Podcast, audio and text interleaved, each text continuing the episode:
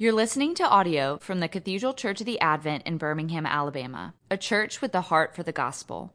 Find out more at adventbirmingham.org.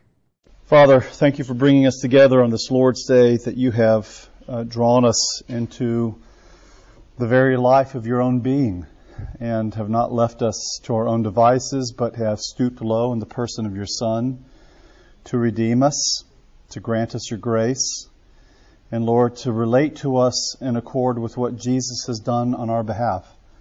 And I pray that you'll let that free us, Lord, um, to love you and to love other people. And I pray today as we enter into our continued series on your name, that you'll give the teacher wisdom and those who are here to listen um, the energy and the understanding we all need. In Jesus' name, amen.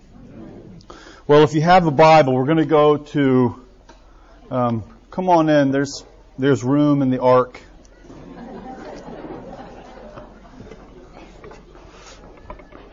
Uh huh. Front row. You gonna give me a target? Like old times. give me a target. yeah. So if you have a Bible, go to Exodus 3, um, if it's on your phone or somewhere. Sorry. Good morning. Good morning. And and again, um, every week I'll give a quick 30 second um, overview of what has brought us to where we are now. So two weeks ago we we did because I know some of you are coming in and out, and that that's completely fine. Um, two weeks ago we introduced this series on the names of God, speaking specifically about the significance of, of the fact that God has given Himself to be known. Um, it leans into the dynamic that left on our own devices, even with the material world around us that may witness to the glory and the power of a divine being. And I mentioned to you a few weeks ago that I've, you know, I kind of go back and forth on some of these issues as it relates to the ways in which the natural world witnesses to the power and reality of God. Um, but wherever one lands on that uh, sort of complicated issue about how the world itself witnesses to a theistic worldview, the fact that God is. Um, wherever you land on that, the logic of Romans 1 seems to be, in other places as well, that the knowledge of God and creation is not enough to redeem. In fact, the knowledge of God in creation is, is, is there's a, it's a via negativa. It's, it's a negative route, actually, the way in which it's expressed. The fact that God is witnessed to in the created world means that we're, we're all left culpable. Um, and that, that means we, we, we need more. Um, and of course, this becomes a classic problem of, of philosophy. It becomes a problem of, of the intellectual uh, world in the West, especially as we get into the period of the Enlightenment where the world of, of things and forms, the world that we might think of as, as where God might reside, if we can use such basic terms, is unavailable to the human mind.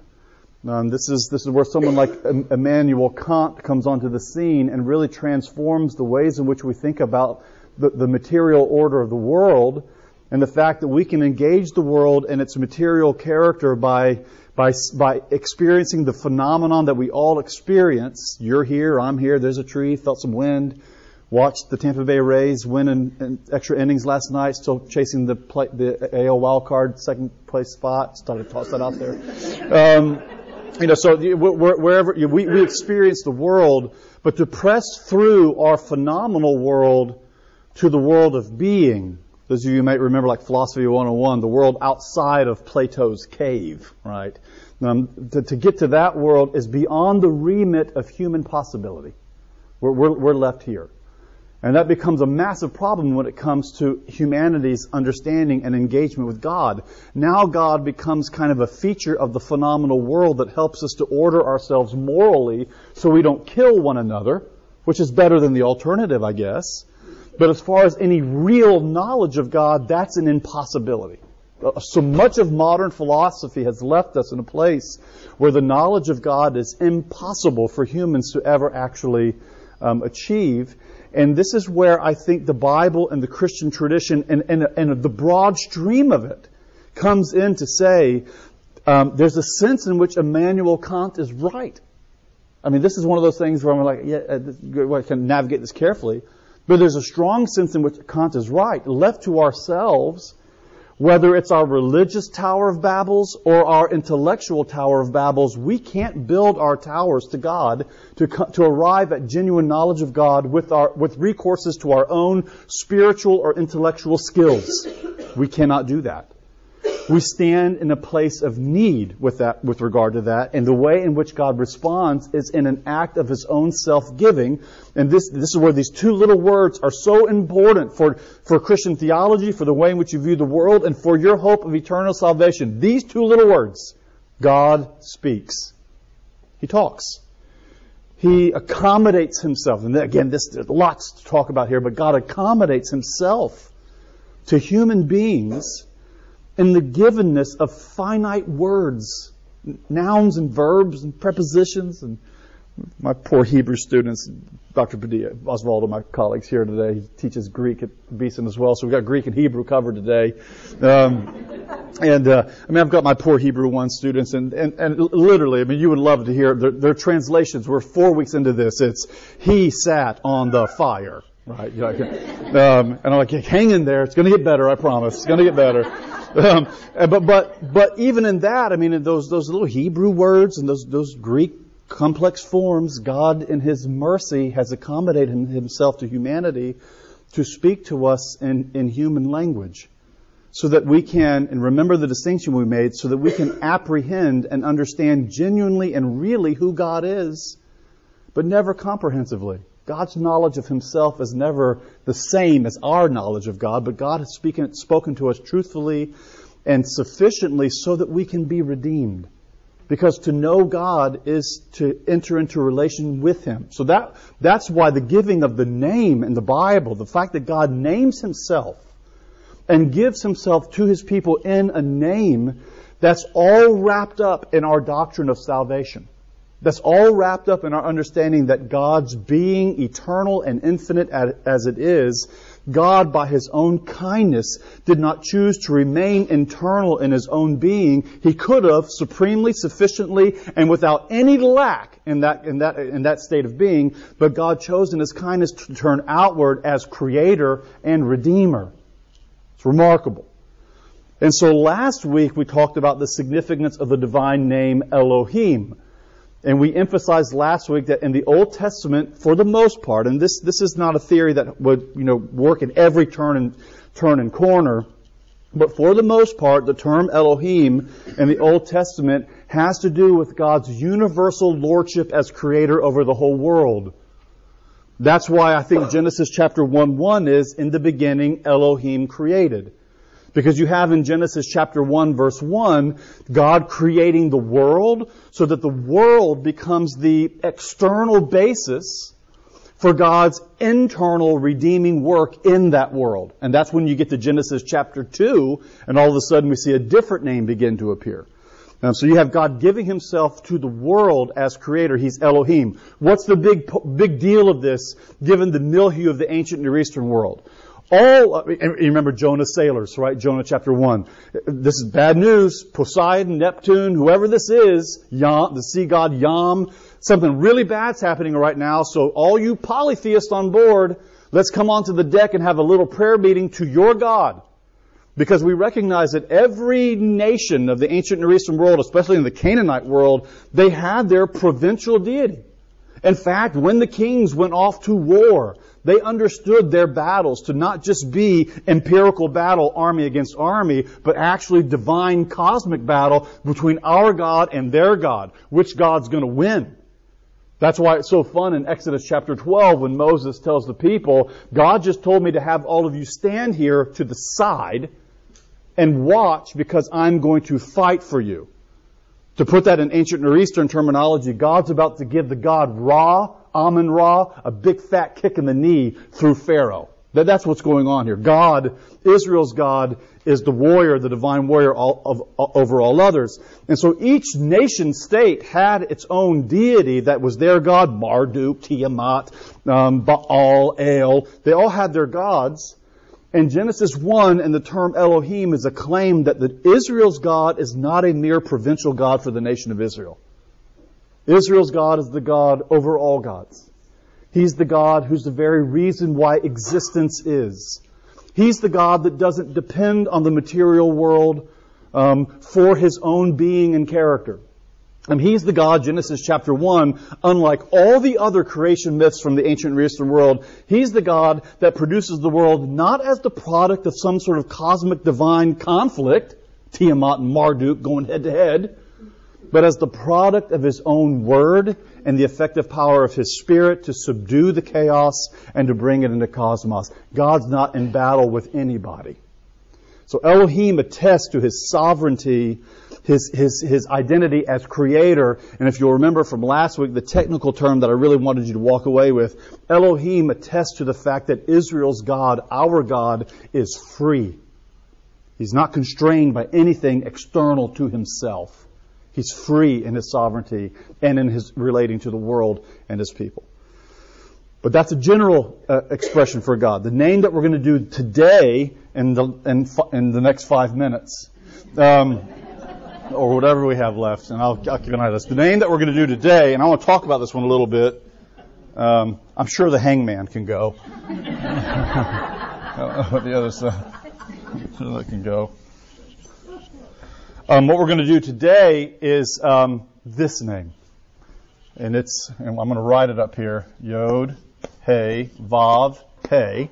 Now I know this gets weird, but I want to talk to you about this. So if that's a a Yod, that's a hey, that's a vav, and that's a hey. That's these Hebrew terms, which, by the way, in certain forms of Kabbalistic Judaism, spiritual, mystical Judaism, they see a lot like Britney Spears got into it. Kind of um, these, these letters are actually viewed as magical letters. There's a kind of magic connected to the Yod, the Hey, the Vav. Um, and we can talk about that. But this, this is the name that God gives himself to his people to be known by. This is the particular name of Israel's God. To put it very clearly, this is, this is Israel's God's personal name. Elohim, in effect, is not really a name. It's a descriptor of the character of Israel's God. Similar, frankly, to, and we'll talk about this later, similar, frankly, to Christos in Jesus Christ. You know, it's a hard thing to kind of explain even to our children. G- Christ is, is not Jesus' last name. You know, like, you know, Mr. Christ, you know, I mean, that, that's, Christ, it's a, it's a title. It's the anointed one. It's, it's the Mashiach. It's a descriptor of who Yeshua is, which Yeshua is his proper name. Elohim is a descriptor of the character of God as universal in his oversight and his sovereignty, but this is the name by which he gives himself to be known. This is the name that attests to the fact that God has given himself to a people in relation to them, in covenant relationship to them, to be loved because he's given himself to them to be known and worshiped. He's, he's elected them. He called them out of Egypt. We're going to go to that in a second. And their response to this name here, the sole response is, and you know this, Deuteronomy 6 4, the Lord our God, the Lord alone, and you shall have no other gods before you. Right? So you have here very much rooted with this particular name, the exclusive loyalty that's attached to that name and, uh, and, and, to that person as, as, Israel's God. Now, a few things about this. And um, I tease my students because I, I encourage the students that I don't I don't I'm not legalistic about this, um, but of course it's it's a tradition that goes back even before the time of Jesus that whenever you came to this name, these four letters, known as the tetragrammaton, right, the four letters, that when you came to these four letters, they were never to be phonated. You, you weren't to say the name. That, that was an application of um, do not take the name of the Lord your God in vain. Um, that was an app, so, so, to not to not repeat or, or identify the name or, or vocalize it. And so there's a perpetual tradition that's linked to this that whenever you come to the Tetragrammaton, you don't say uh, Yahweh or Jehovah, you say Adonai, um, Lord. Uh, in fact, I had a student just this week, and I always play with them with this, but he, they're doing this, some of their first translations, they, and one student came along to the Tetragrammaton, and he, and he tried to, phone, he forgot what it was, and he tried to phonate it, and I said, that's okay, you just got struck by lightning, but you'll be fine. Don't worry about it. um, so, I, am not rigid about it, but I do encourage them to be out of respect for this. This is this is a, holy name. This is God's name uh, to be taken with utmost rever- reverential character. Um, and in fact, you know, in, in English parlance, we'll, we'll say things like, people will write things like Yahweh, right? Or what I do now whenever I'm writing, I just go Yod Hey, Vav Hey. Um, the one that has had a lot of long shelf life is Jehovah, which by the way, I don't mind Jehovah. Um, Jehovah, uh, do you know how we get to Jehovah? You remember that, the word Adonai? Adonai, Jehovah is taking all the vowel sounds of Adonai and slapping it onto these four letters. So now that you have Yehovah, Jehovah. Um, so they're actually all. The point is, all of those are, are constructs. We we don't know how the divine name was pronounced because of the holiness that was understood um, related to that name and the and the and the um, the, the slowness to speak and to phonate that name that in time, and this is kind of wild actually, but as a feature of the Hebrew language in time, nobody knew how to pronounce it. Nobody. Um, it, it got such a long shelf life that nobody knew how to pronounce it. In fact, you'll often hear, um, even in, in rabbinic circles today, instead of saying any of these things, they'll just say Hashem, which in Hebrew means the name. That's it, the name. All of that to say, it's this name that you, I think you want to be um, thinking about and conceptualizing when you hear things like this. John 17, I have made your name known to them, and yet I will make it known to them even more. Um, or when you come to a scene, uh, uh, the claim in Philippians 2, and he handed over to him the name that is above every name. That's, that's not abstract for Paul. I think the name that he's understanding here is, in fact, in 1 Corinthians 8 verse 6, and that's homework, you can go read it. Paul actually, um, tr- uh, uh, interprets the Shema, the Hero Israel, the Lord our God is one, by inserting the name Jesus Christ into the Shema. Uh, which is, I mean, frankly, from a certain perspective, that's heretical, right? Um, from a Trinitarian perspective, of course, it makes great sense. So the handing over of the name is the uniqueness of this name right here, and that's what takes us to our scene in Exodus chapter 3. Okay? Um, all right, keep an eye on that. Keep me honest on time, Nathan. All right, so when you get to Exodus chapter 3, this is one of those holy moments in the Bible. You know, I'm very slow to identify any particular text as like the center of the Bible. So I'm out. I would just that's it's too complex to even think in those terms. But I think one of those zenith places in the Old Testament is certainly Exodus chapter 3 because now we have some traction that's given to us in a redemptive moment in Israel's history that's all wrapped up in the giving of the divine name to God's people. So you know the story. I, won't bore you with the, details of the story, but you'll remember it. At least you've seen Charlton Heston, so you'll know what happens. Um, he, the, he's in he's in Egypt. He's now part of Pharaoh's court. He kills somebody. He's driven out into the wilderness. Quite happy in the wilderness with Jethro and his daughters. Um, the Midianites are always sort of um, are viewed um, in the Old Testament as as the friends of the people of God. Jethro is is a good man. He's a good father-in-law. Um, and by all accounts, Moses seems to be happy, um, but Moses has a kind of prophetic destiny awaiting him. And he's out in this countryside and he sees this uh, thing, this vision, um, this sight that draws him into it. And of course, where is he? He happens to have wandered into Sinai and he's near Mount Horeb. He's, he's, he's in that area of the, the holy place and he sees a tree that's not being consumed. And of course, and I love it because sometimes the Bible's so understated in the way in which it presents the narrative, and I appreciate that feature of it. Um, I think the, the King James said something like, "I must go and see this wondrous thing," or something like that. You know, I mean, it's, it's like if you're out in the you know on the on the countryside with your sheep, and it's just you. And you see a tree that's on fire and the leaves are as green as your grass, it's a phenomenon that's going to draw your attention, I think. And of course it did for Moses, and he walks over, and then he has the encounter, right? And the encounter with the Holy One of Israel, who identifies himself as the God of Moses' own fathers, Abraham, Isaac, and Jacob. And of course, you know the whole story. I'm going to send you to Pharaoh. You're going to go and you're going to redeem my people, and you're going to bring them out from the land of Egypt into the land of promise. And you're the one that I'm going to call to do this. And what does Moses do? What so many prophets in the Old Testament do in that moment He protests. You know, I mean, I think we look at that and say, what an honor. And Moses is like, next guy, you know, find him. Jeremiah's like, too young, not me. Gideon, find somebody else, right? Um, and Moses falls into that same particular trope that, that's a type scene that you find throughout the Old Testament where his initial response to the burden of God's word and God's mission is to say, I'm not up to that. Not a good communicator, speech, I never, never did well in speech. And God says, I'm going to be with you to deliver you and then we get to what I think is the zenith of Exodus 3, where, where Mo- Moses asks a very pointed question that has layers upon layers of significance in this interlocution. When I go to them and I tell them that the God of your fathers, Abraham, Isaac, and Jacob, sent me to you, they're going to ask me, well, what is his name? I don't want to read too much into that, but the fact that they're asking that question, I think, is buried on some level, or that he's anticipating that question, has to do something with the fact that the people of Israel are going to want to know is this God relating to us? Is he our God? We know he's the God of our fathers, we get that.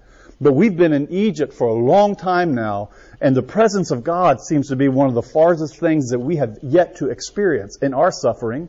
So, what is his name? Does he really give himself to us in relationship to be known? And Moses says, They're going to ask me that question. What do I tell them? And this is where you have the response. Tell them, and here's your, um, well, I won't write it up here. Uh, yeah, I will. Oh, forget it. Ehia, Esher, Ehia, which is, that's an E, um, which is, the, most of the translations say, I am who I am. Um, and I, I, tell my students that uh, you tell them I am sent you. And I tell my my students is you're going to run you're going to run into a pastoral problem someday because there, there are going to be well-meaning parishioners in your congregation who are going to come to you and say, "I'd like to go to Beeson or somewhere else and and learn Greek and Hebrew." Because I feel like if I could learn Greek and Hebrew, which I encourage all of you to do, might as well cut some years off purgatory, right? Um, you know, if, i if I can learn Greek and Hebrew, then um, it will answer all of my interpretive problems. Right. Um, you're laughing. And I, and I said, you, you, need, you need to let them know that the beauty of, and I don't mean this in any way pejoratively, the beauty of Bible translations is they adjudicate that for us. And, often in ways that are very good. Not always, but, but more often than not. I mean, we have every reason to love our Bible translations. Um, but the problem is, once you know the languages, the, the truth is now your interpretive options kind of grow exponentially. Because this phrase right here, you want to know how many different ways this could be translated? I am who I am. I am who I will be. I will be who I will be. I might be who I will be. I might be who I might be. I mean, you have all kinds of options just given the basic verbal character of what's being expressed here. And, and if you pushed me into a corner, I do actually think, and I lean on some people on this, but I actually do think the emphasis here is not I am who I am, I do think the emphasis here is I will be who I will be. Or you're going to know the significance of my name in the redemptive actions that you're about to see. In other words, I'm, you, you, uh, uh, uh while, while you're here, flip a few pages or you know, scroll your phone to Exodus 6:2 because this is a Bible interpreter's nightmare verse. God spoke to Moses, Exodus 6 2, and said to him, I am Adonai, tetragrammaton, the four letters. I appear to Abraham, to Isaac, and to Jacob as El Elyon, the God Almighty. But by my name, Adonai, tetragrammaton, Jehovah, that name, I did not make myself known to them. That's one of those moments where you go, this is a problem, Houston. Because all I have to do is go back to Genesis 18 and find Abraham sitting by the oaks of Mamre. And who is it that comes to Abraham and has a conversation with him through those three angels and then the one? This name right here. Right? Um, Isaac and Abraham, there, there's no reason, at least, now there's historical debates about this maybe, but there's no reason from the biblical narrative standpoint to have any reservation from the fact that Abraham, Isaac, and Jacob knew that name. And here you have in Exodus saying they did not know him by that name. They only knew him as El Elyon, the mighty one. What to do, right? What to do. And again, this is not Genelette. I'm leaning on, on the, the readings of others, but I think what's going on here is a claim, not that they did not necessarily know the phonemes of the name, but they did not know the significance of the name as it's attached to this unique redemptive moment with Moses. I'll give you another reason why I think this is the case. Um, the last time in the Pentateuch when someone asks God, What is your name? Is at the wrestling with the Lord that Jacob has by the river Jabbok. And they're at it. They're going at it. Full Nelson. I mean, I love this scene. You've heard me talk about it ad nauseum. Um, but uh, at the end of it, you know, of course, Jacob's name is now turned to Yishrael, which means striver with God. At least that's the way that the Old Testament glosses it. You strove with God. Your name is changed now. And do you remember what Jacob says? This is a part of the scene we often forget. Well, what's your name? And you remember what God's answer is? Not for you to know right now. And the next time that we hear the name, that question asked, what is your name? It's with Moses here in Exodus chapter 3. Because the name, Yod He Vav He, Adonai, Jehovah, that name is uniquely given to God's people in this redemptive moment in Exodus. And it's as if, in effect, God is saying to Moses, it's not just to know the four letters. That's not to know the name. There's no saving character in just knowing the four letters. The significance of the name, the character of the name, that which fuels the substance of the name, is that which you are about to experience in the unique moment that this is going to have for you and your people when I rush into Egypt and I bring all those plagues and I then bring you to the brink of the Red Sea and I deliver you on the far side and deliver you from your enemies. When I, if I can borrow from Robert Jenson here, when I take Israel that was dead and I bring her back to life again, you're going to know what my name really means. So the, the character of the name and the name itself are necessarily related to one another in such a way that I cannot have the one without the other. Just to know the name is not to know enough. To know the saving character of the name, the redemptive action of the name, that's to know what the name really signifies. And by the way, I also think that fuels the logic of what Jesus says in the high priestly prayer. Or Philippians 2. Did anyone in the first century world who went to yeshiva school and then went to, you know, Shabbat in the synagogue and the temple's feasts and sacrifices not know this? They might not have ever said the name, but they wouldn't have recognized the Yod He Vav He. Everyone would have.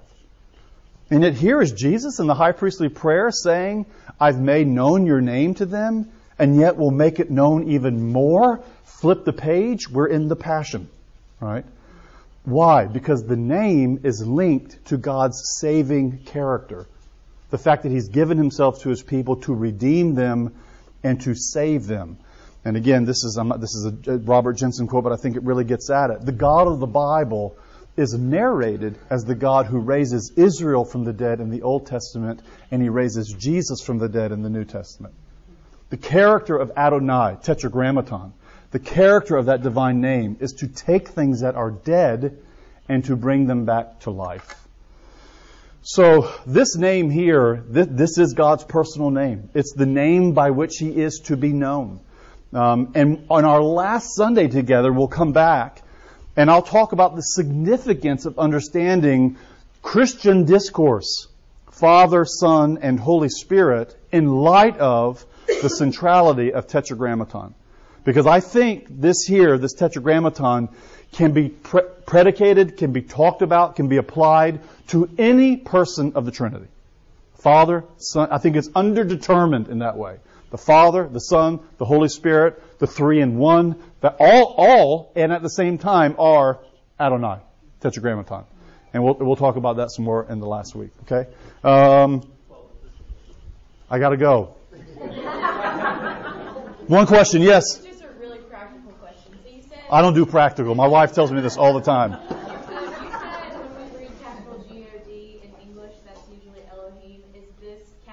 Oh, yes. I'm glad you said that. When you see this in English, that's your capital L. then smaller scripted, still capital O R D. Um, and so, uh, um, is it Psalm 110? The Lord says to my Lord, which is capital L, capital O, capital R, capital D, Adonai, says to Adonai, my Adonai, capital L, little o, little r, little d. Um, so yes, the, the, the, convention of our English translations is to indicate the divine name with a capital L, capital O, capital R, capital D, which I think, and again, you know, I've got Osvaldo here today, but the, the, the significance of the Greek term kurios, Lord, in the New Testament as applied to Jesus is all wrapped up in this, I think. Um, you know, so we'll, we'll, we'll talk more about that. Okay. Lord, bless uh, these dear friends as they depart. Um, thank you for giving us yourself in your name. And knowing, Lord, that that's wrapped up in the ways in which you've redeemed us. We're grateful. In Jesus' name, amen. You've been listening to audio from the Cathedral Church of the Advent. If you live in Birmingham or find yourself visiting, we hope you'll join us at one of our Sunday services. Find out more at adventbirmingham.org.